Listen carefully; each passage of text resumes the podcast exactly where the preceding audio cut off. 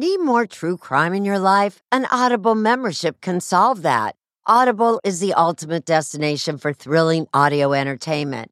As an Audible member, you can choose one title a month to keep from the entire catalog.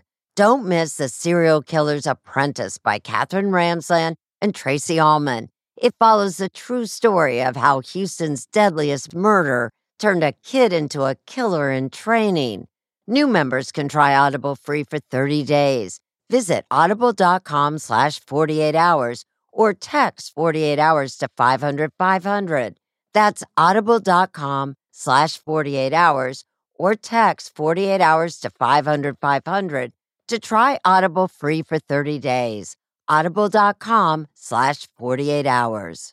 June's Journey is a fascinating hidden object mystery gaming app where you'll play as June Parker, tasked with a daunting obligation: solve your sister's murder. Set in the 1920s, the era of glitz and glam, this family mystery is one for the ages. Everyone's a suspect until your investigation determines otherwise. The clues are all around you, hidden within tricky twists and turns. You'll collect detailed information about each character in your photo album, where you'll comb over every detail. You can even join a detectives club to chat and play with others, or against them in the detectives league. With hundreds of puzzles to solve, you should probably get started today. Discover your inner detective when you download June's Journey for free today on iOS and Android. Temp check. What kind of summer are we having this year? A family road trip summer? A beach bum summer? Or a wake me up when the sun sets summer? With Instacart, choose your own adventure and skip the shopping side quests. Where available, you can get ice cream delivered to your hotel, sunscreen to the pool, or cold brew to your bed. Well, door, in as fast as 30 minutes. Wherever you find yourself this summer, you can get the goods. Download Instacart for free delivery on your first 3 orders. Offer valid for a limited time.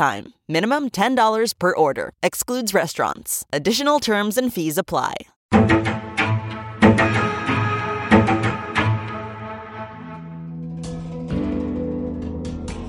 This was all horse pasture over here.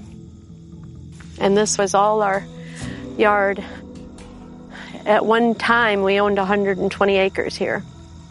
It was our dream home. Todd designed every inch of that house himself. Did you love Todd? Oh, I don't even think I ever didn't love Todd. I think I fell in love with him so quickly, and I know that he loved me.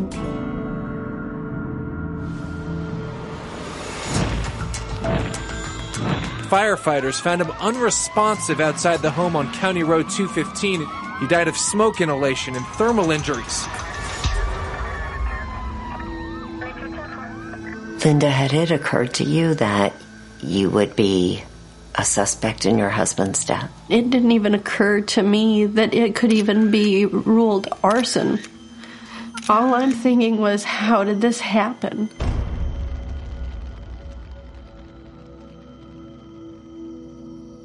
We are right now in our driveway facing where our front door used to be. So what was it like on that January 7th? It was in the low 30s. It had rained and drizzled all day. He's watching hunting shows upstairs. He's not doing much of anything. I'm doing laundry. I heard a scream like no other scream I'd ever heard from him. And I just rushed upstairs to see what in the world happened. And as soon as I got around the corner, I could see a fire across the living room. He looked like he was fighting the fire. I just rushed out of the house. But the house is on fire? You didn't think about calling 911? That wasn't my first thought. My first thought was to get out. Todd's going to get out. As long as he knows I'm out, he's going to get out. I thought, I've got to get help. I got in the van and I started to back up, and then all of a sudden he's there and he's jumping around and he's patting himself. His skin is burnt terribly. And I lost sight of him. I don't know where he went to. Did you know you had run over your husband? No.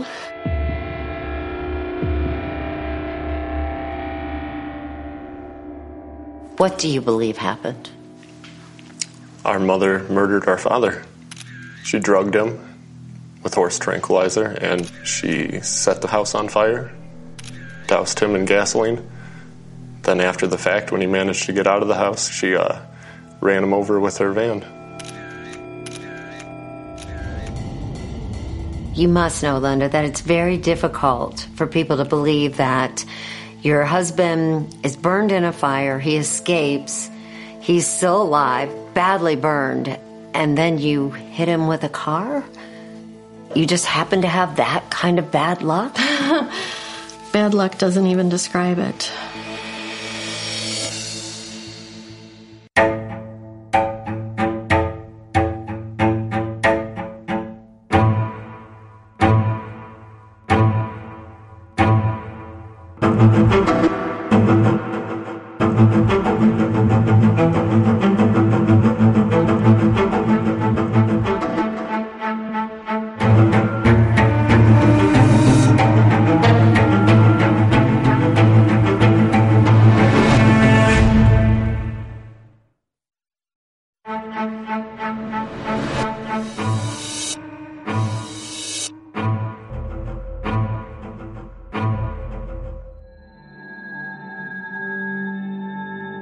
On January 7, 2007, the day her house went up in flames, Linda Stermer says she was doing laundry in the basement around 3 p.m., when she heard her husband Todd let out a scream. She ran upstairs to find their living room engulfed in flames. I could not have gotten over to Todd because there was fire between the two of us. She panicked, she says, and escaped through the front door with no shoes or cell phone.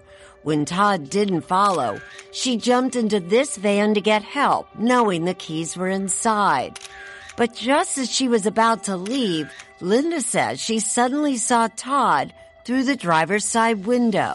I'm screaming at him, get in the van, and he won't get in the van. She says she jumped out of the van to try and help him. And I'm yelling at him to lay down, to do anything. I can't touch him, and so I get back in the van, and I lost sight of him. I don't know where he went to, but it was so muddy.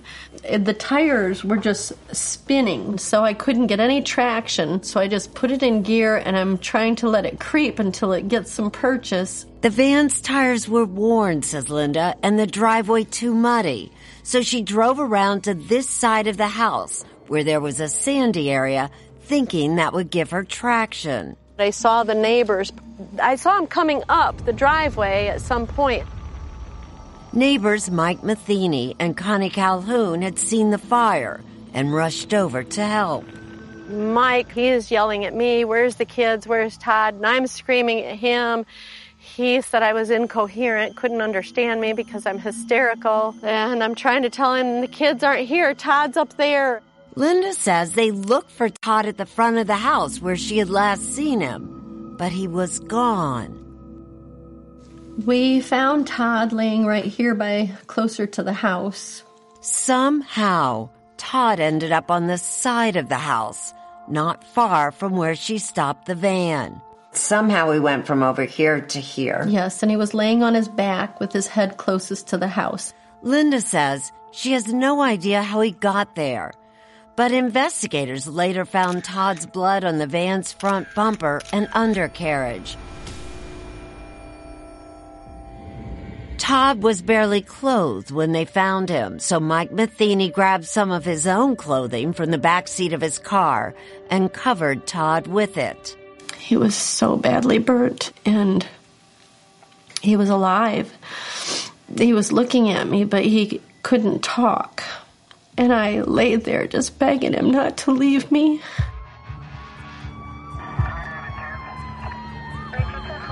When emergency medical technicians arrived, they tried to save Todd. And they said they couldn't hook up a defibrillator to him. So he was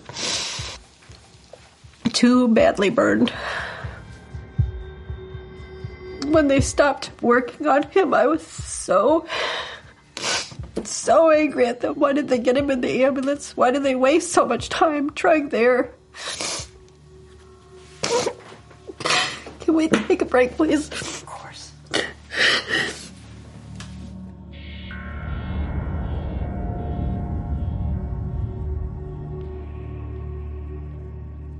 Anytime we would ask any details on the case or what happened that day, she would start crying and look for sympathy from you and play the victim.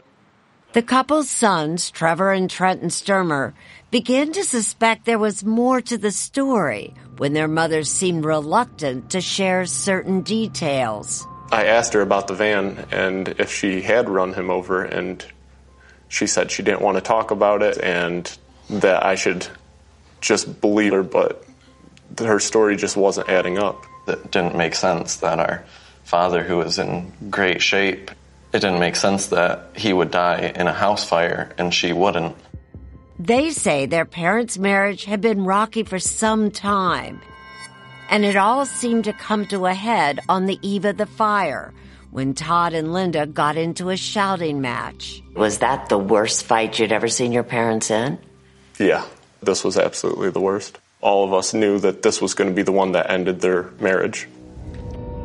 The fight, they say, was a familiar one, over finances and infidelity. It seemed like he found out that she was having an affair, essentially, and had a separate life. Were you ever unfaithful to Todd? No. Todd was an extremely jealous and possessive person.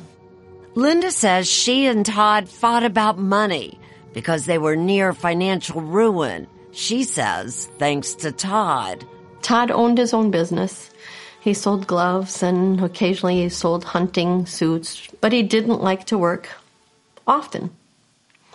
And I learned about him borrowing money from his mother. And I said, why would you do that? Why aren't you just going to work? I was working in a dialysis facility. I had to be to work at 5 a.m. How much in debt was he? At the time of his death, $75,000. He hadn't paid our mortgage in several months.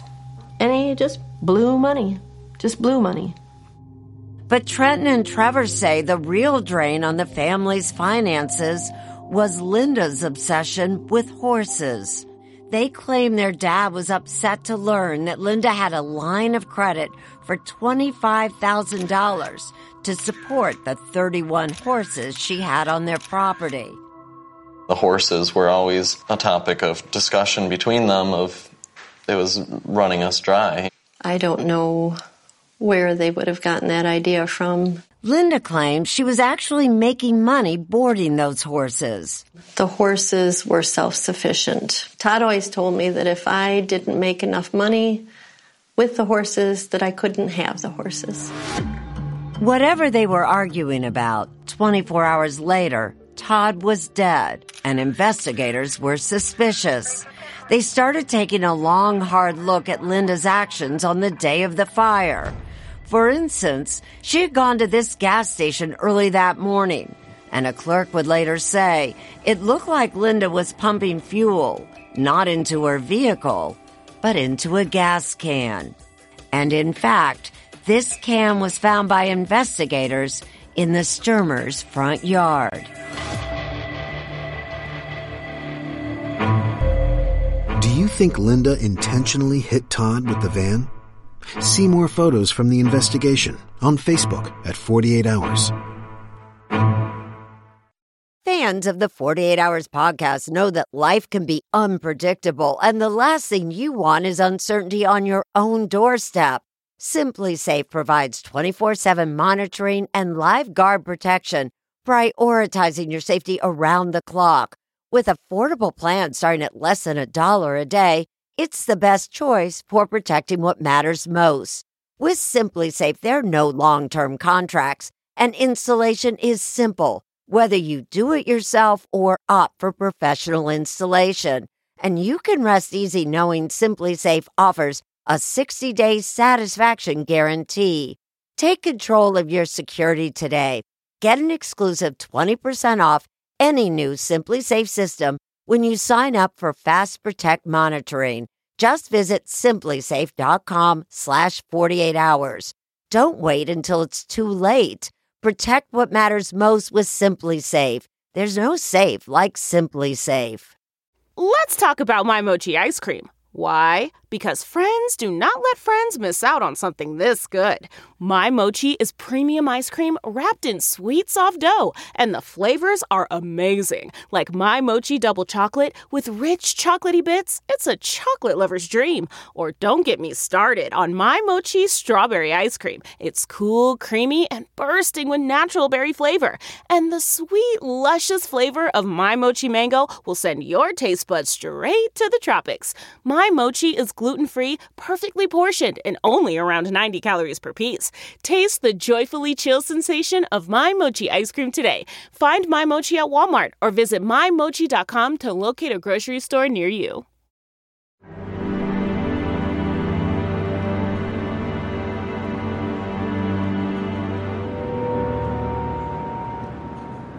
Linda Stermer says her early morning trip to this gas station, the day that the house fire killed her husband, Todd, was perfectly innocent. We were out of milk. She says she bought some groceries and topped off the gas in her SUV, and that's all she did. A receipt would later show she spent just over $11 at the pump. You didn't fill up the tank. It didn't need a whole lot. She claimed she wanted to make sure there was plenty of gas for her sons, because when she got home, she woke them and told them to leave in her car. I told them that they could go to the movies with her friend. I didn't want them hearing Todd and I argue. Linda and Todd had been fighting since the previous day. She says their marriage was coming to an end, that she was getting ready to leave Todd that day and wanted the boys out of the way. I just felt like being in the house with us, watching me move out, was going to be too much for them. After 13 years of marriage, it was a decision that had been a long time in the making.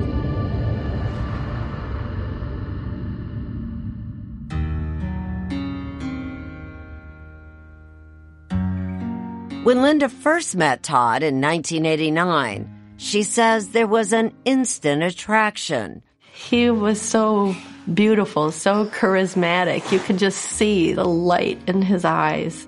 They were both 25 when they started dating. Linda was separated at the time with 2 young daughters, 3-year-old Ashley and 2-year-old Brittany. It was clear Todd wanted the whole package. I said, I'm in the middle of a divorce, and I said, I have 2 little girls. And he says, well, that's perfect. I'll only make boys. And I'm like, what? Wait. By the time they got married in August of 1993, Linda had given birth to their 2 sons, Trevor and Trenton. He did not have to marry me. We just wanted to be a family. Todd was the epitome of family. He was a great man, great father. Coached all of us through as many sports as he could, and definitely a family man.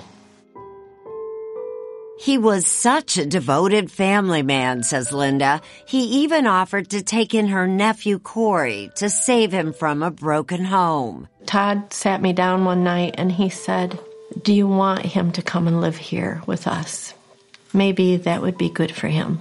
Corey Pierce was 2 years old when they took him in. You miss your dad?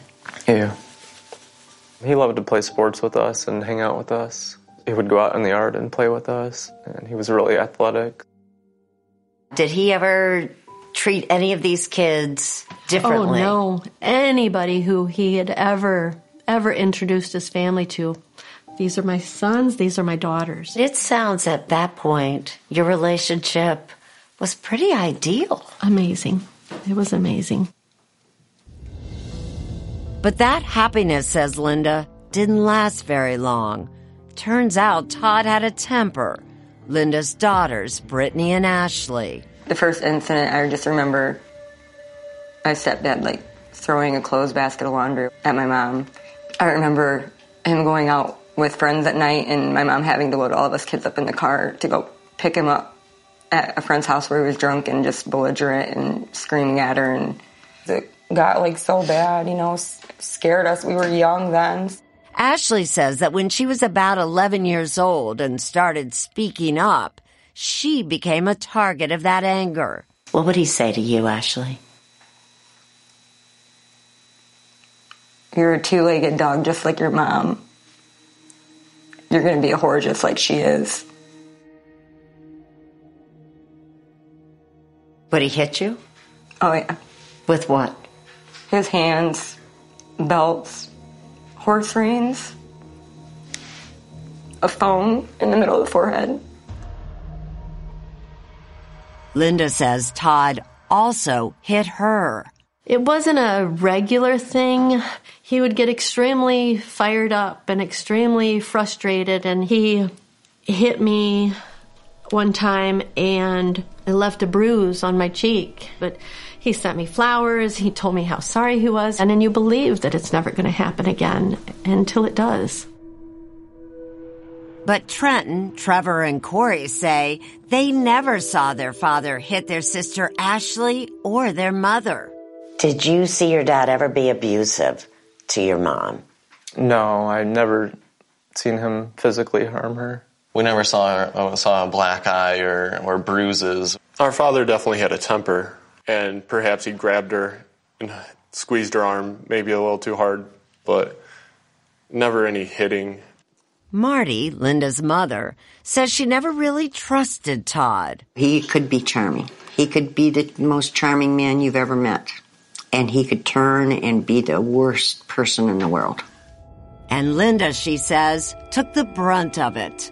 He was very controlling. If anything went wrong, it was her fault. Linda says she later found out that Todd had an arrest record dating back to before they were married.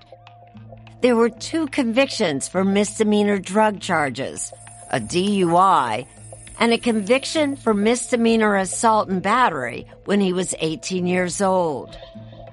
I went out there one time, and I says, if anything ever happens to her, I know who to blame. Were you really worried he might hurt Linda? Yes, I was.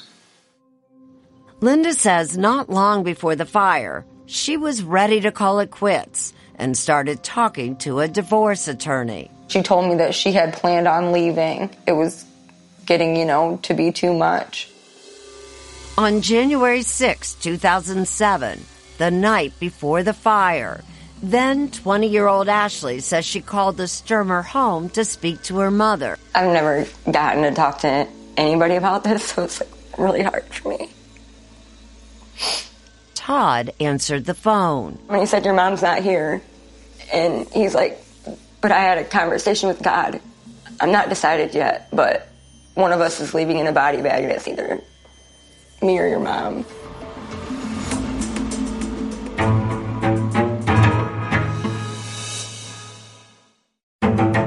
Tonight's 48 Hours will continue.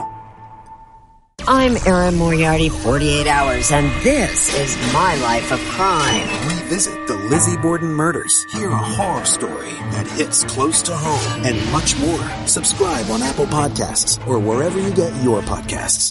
Audible is the destination for thrilling audio entertainment. Allow your imagination to be piqued by stories that are brought to life through captivating sound design, eerie soundscapes, and dynamic performances. As an Audible member, you'll be able to keep your heart rate up month after month because you can choose one title a month to keep from the entire catalog, including the latest bestsellers and new releases. If you're in the mood for a shocking psychological thriller, check out None of This Is True by Lisa Jewell. Embrace brand new, exclusive thrillers from best-selling authors who are guaranteed to keep you gripped. New members can try Audible free for 30 days. Visit audible.com/thrill or text thrill to 500-500. That's audible.com/thrill or text thrill to 500-500. If I asked you how many subscriptions you have, would you be able to list all of them and how much you're paying? If you would have asked me this question before I started using Rocket Money, I would have said yes, but let me tell you, I would have been so wrong. I can't believe how many I had and all the money I was wasting. Rocket Money is a personal finance app that finds and cancels your unwanted subscriptions, monitors your spending, and helps lower your bills. Rocket Money has over 5 million users and has helped save its members an average of $720 a year with over 500 million in canceled subscriptions. Stop wasting money on things you don't use. Cancel your unwanted subscriptions by going to rocketmoney.com/Wondery. That's rocketmoney.com/Wondery. rocketmoney.com/Wondery.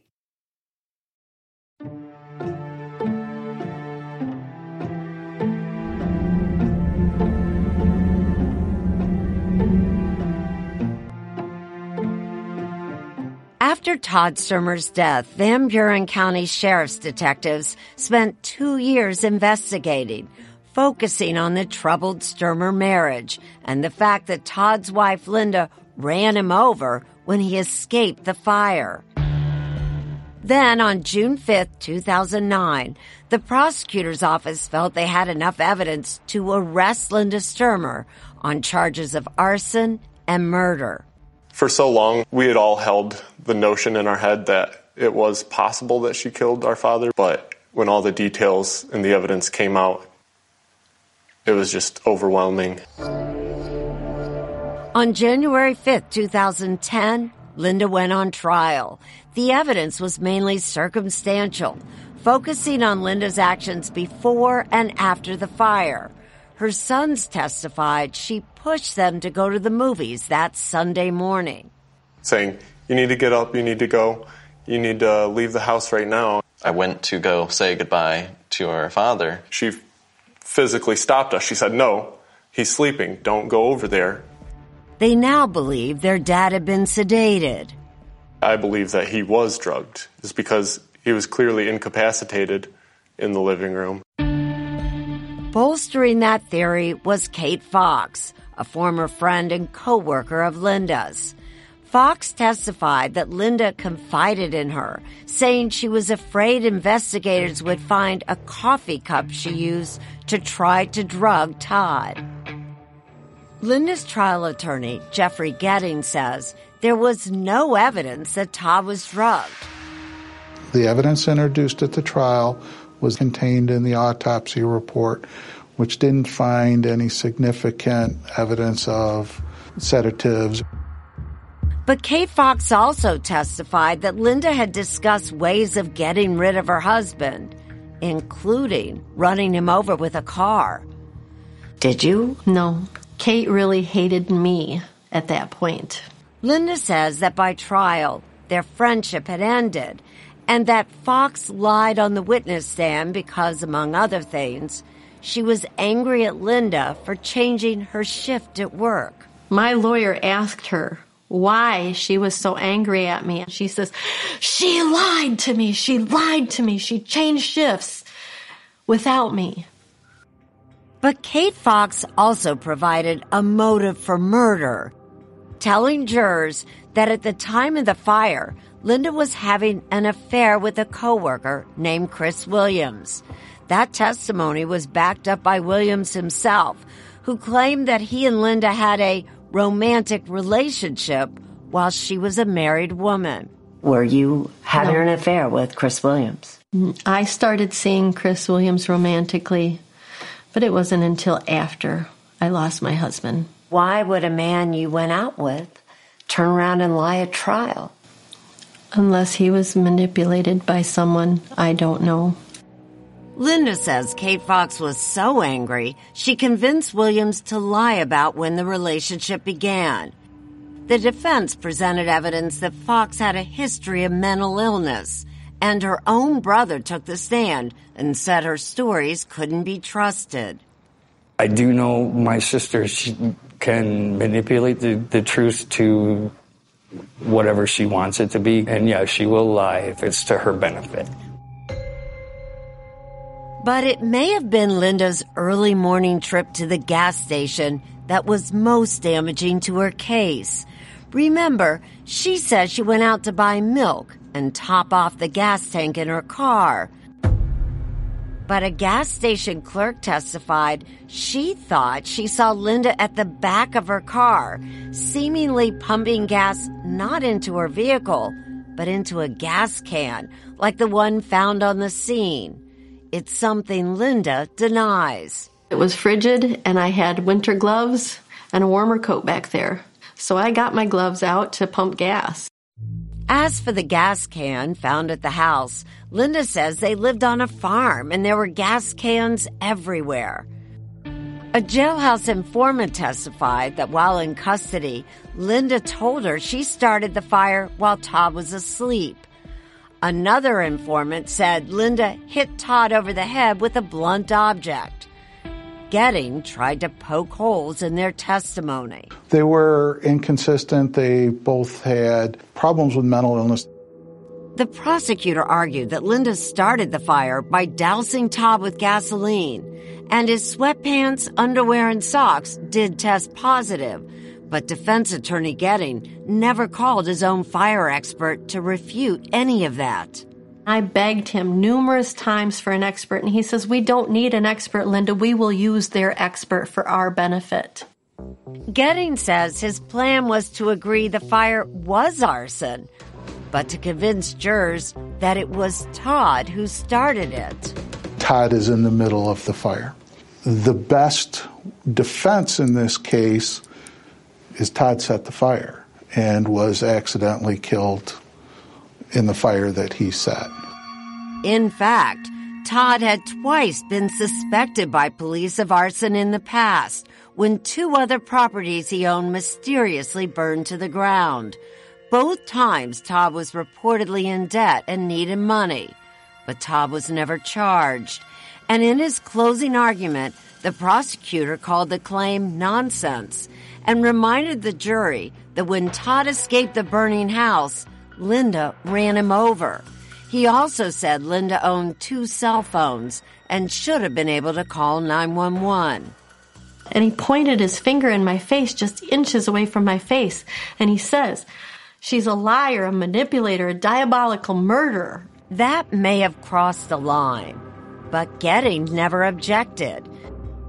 Just hours after the case went to the jury, the judge read their verdict. Count one, guilty as charged. Count two, guilty as charged. All I could think was, I have to be strong because my mom's right behind me.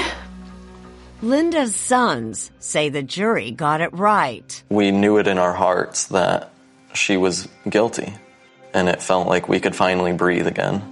Linda's daughter, Ashley, has barely spoken to her brothers since that day. I lost my brothers, my grandparents, my aunts and uncles because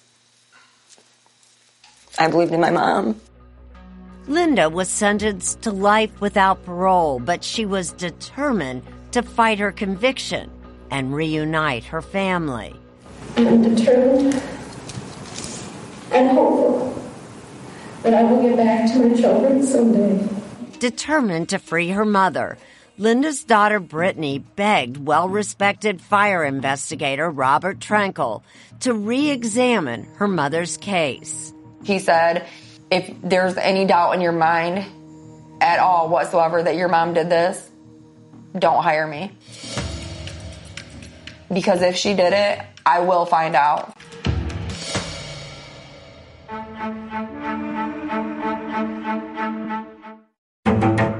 Tonight's 48 Hours will continue.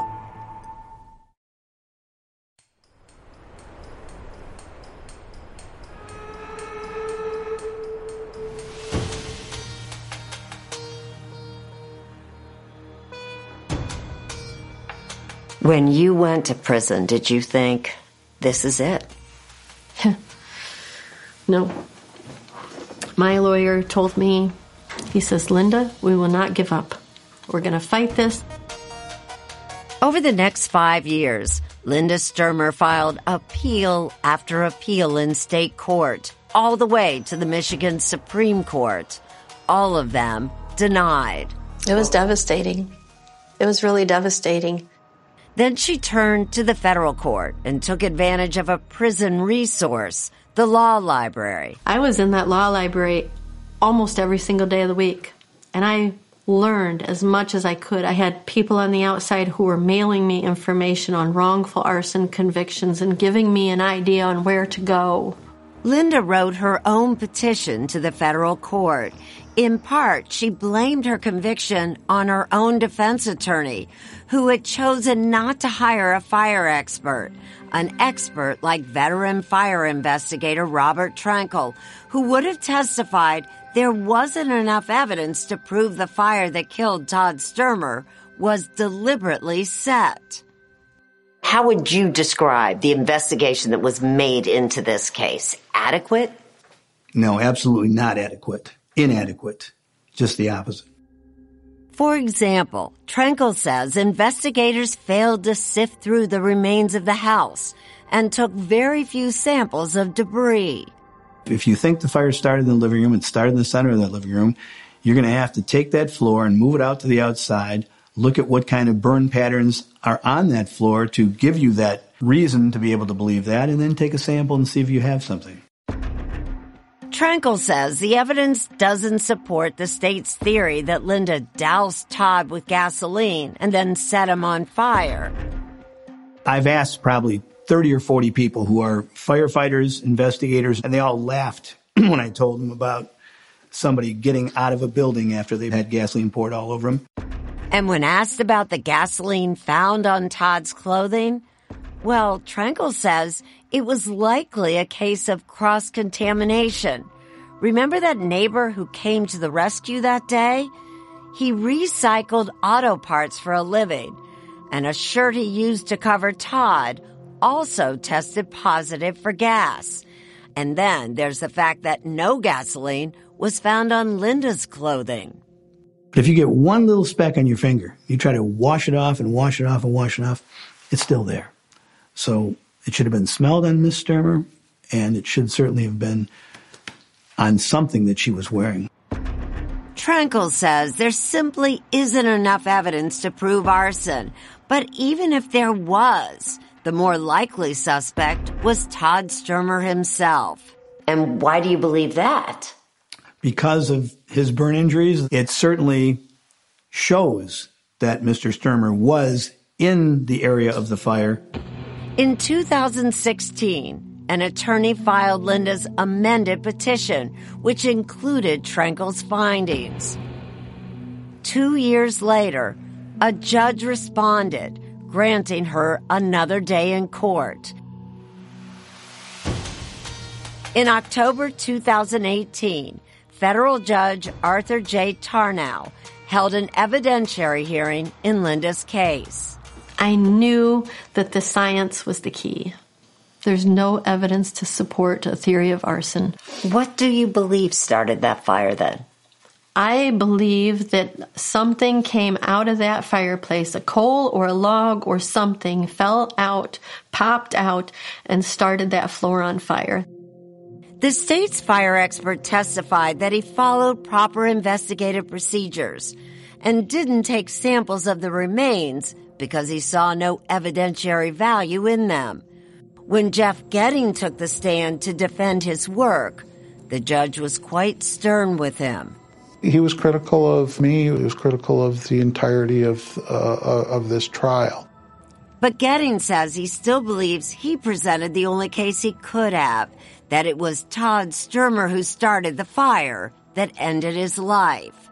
This defense to the case was the one that I felt, my client felt, we together felt, gave us the best likelihood of success.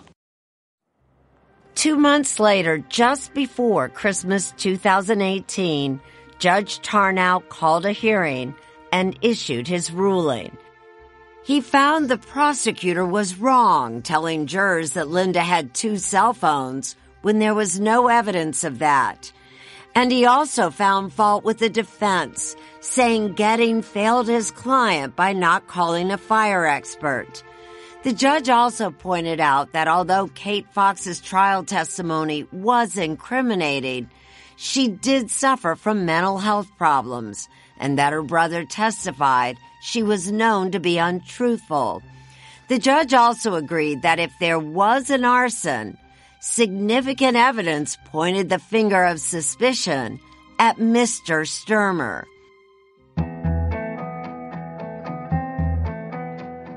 In December 2018, nearly 12 years after the fire, and after spending almost 9 years in prison, Linda Stermer's conviction was overturned, and Judge Tarnow set her free. Oh my gosh. It was an amazing, amazing day.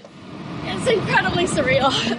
Walking out to that parking lot and seeing a real vehicle that I could get into and knowing that I could sit in the back seat without being handcuffed and shackled was the most amazing feeling. But is it over? No. It's not over. Do you think Linda got a fair trial? Chat now with the 48 Hours team on Facebook and Twitter.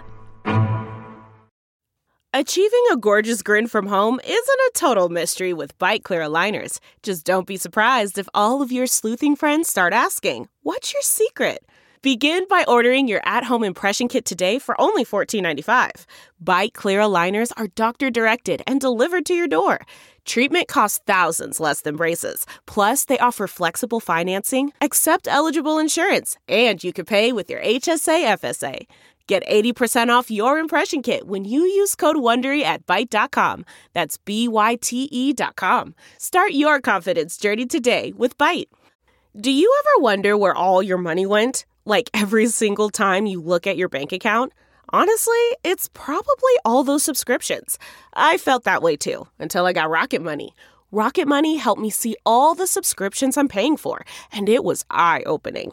Between streaming services, fitness apps, delivery services, it all adds up so quickly. Rocket Money is a personal finance app that finds and cancels your unwanted subscriptions, monitors your spending, and helps lower your bills. Rocket Money has over 5 million users and has helped save its members an average of $720 a year, with over 500 million in canceled subscriptions. Stop wasting money on things you don't use. Cancel your unwanted subscriptions by going to rocketmoney.com/Wondery. That's rocketmoney.com/Wondery. rocketmoney.com/Wondery.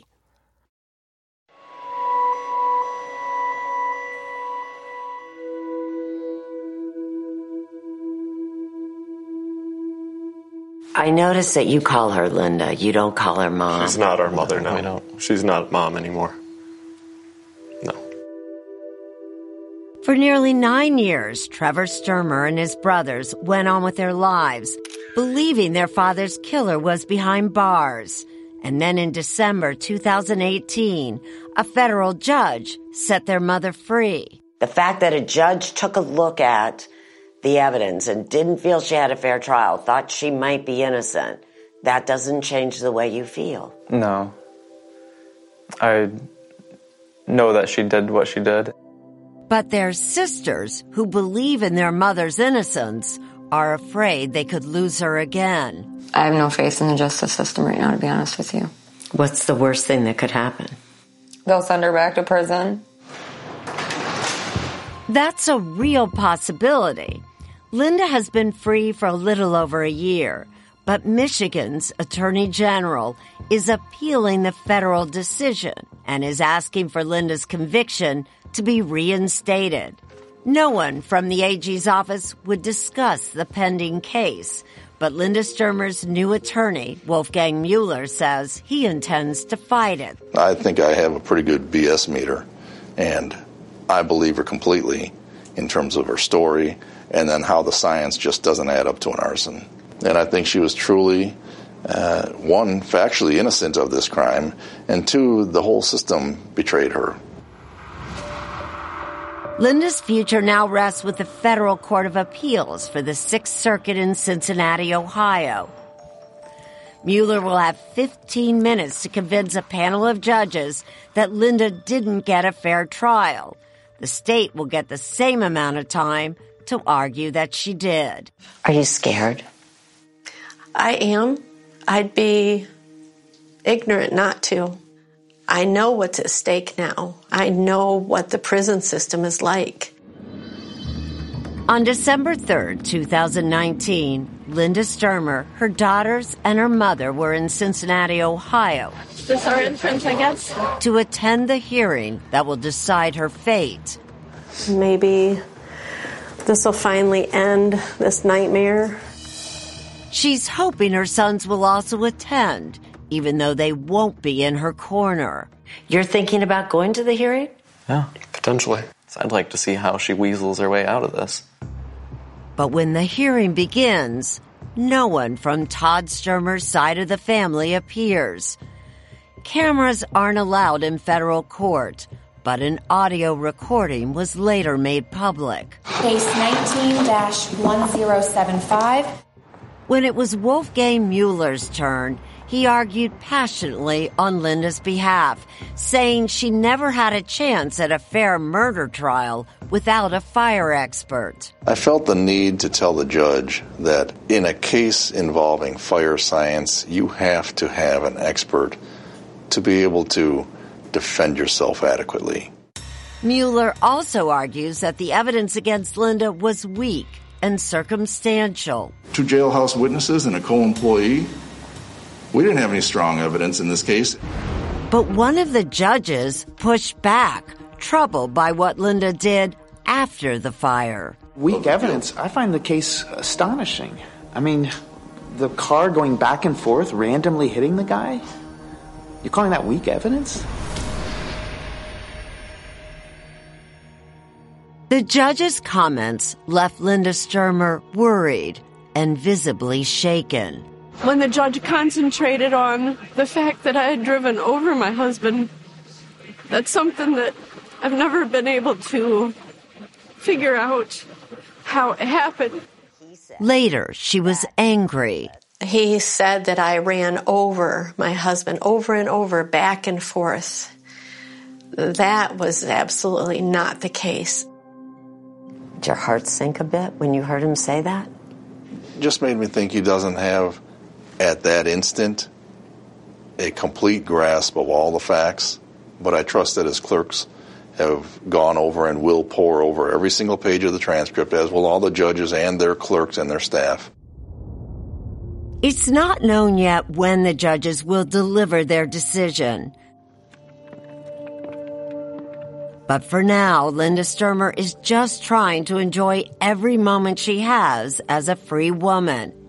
She lives with her daughter Ashley, is working and saving money, believing one day she will buy her own home and be able to heal and reunite her family.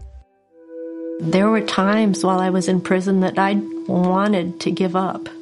The only thing that kept me from doing it was that was such a selfish act, and there would never be a possibility of putting my family back together or making anyone feel whole again.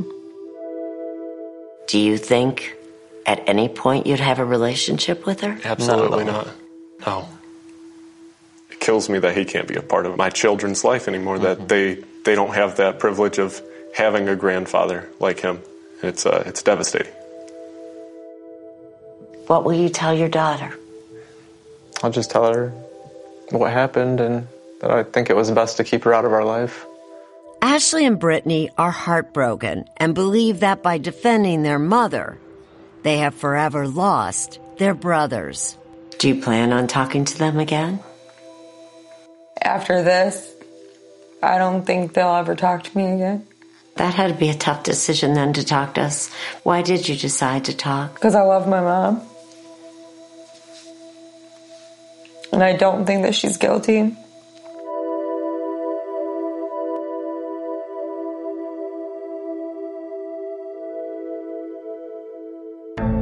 "48 hours will bring you the federal court's decision as soon as it's handed down."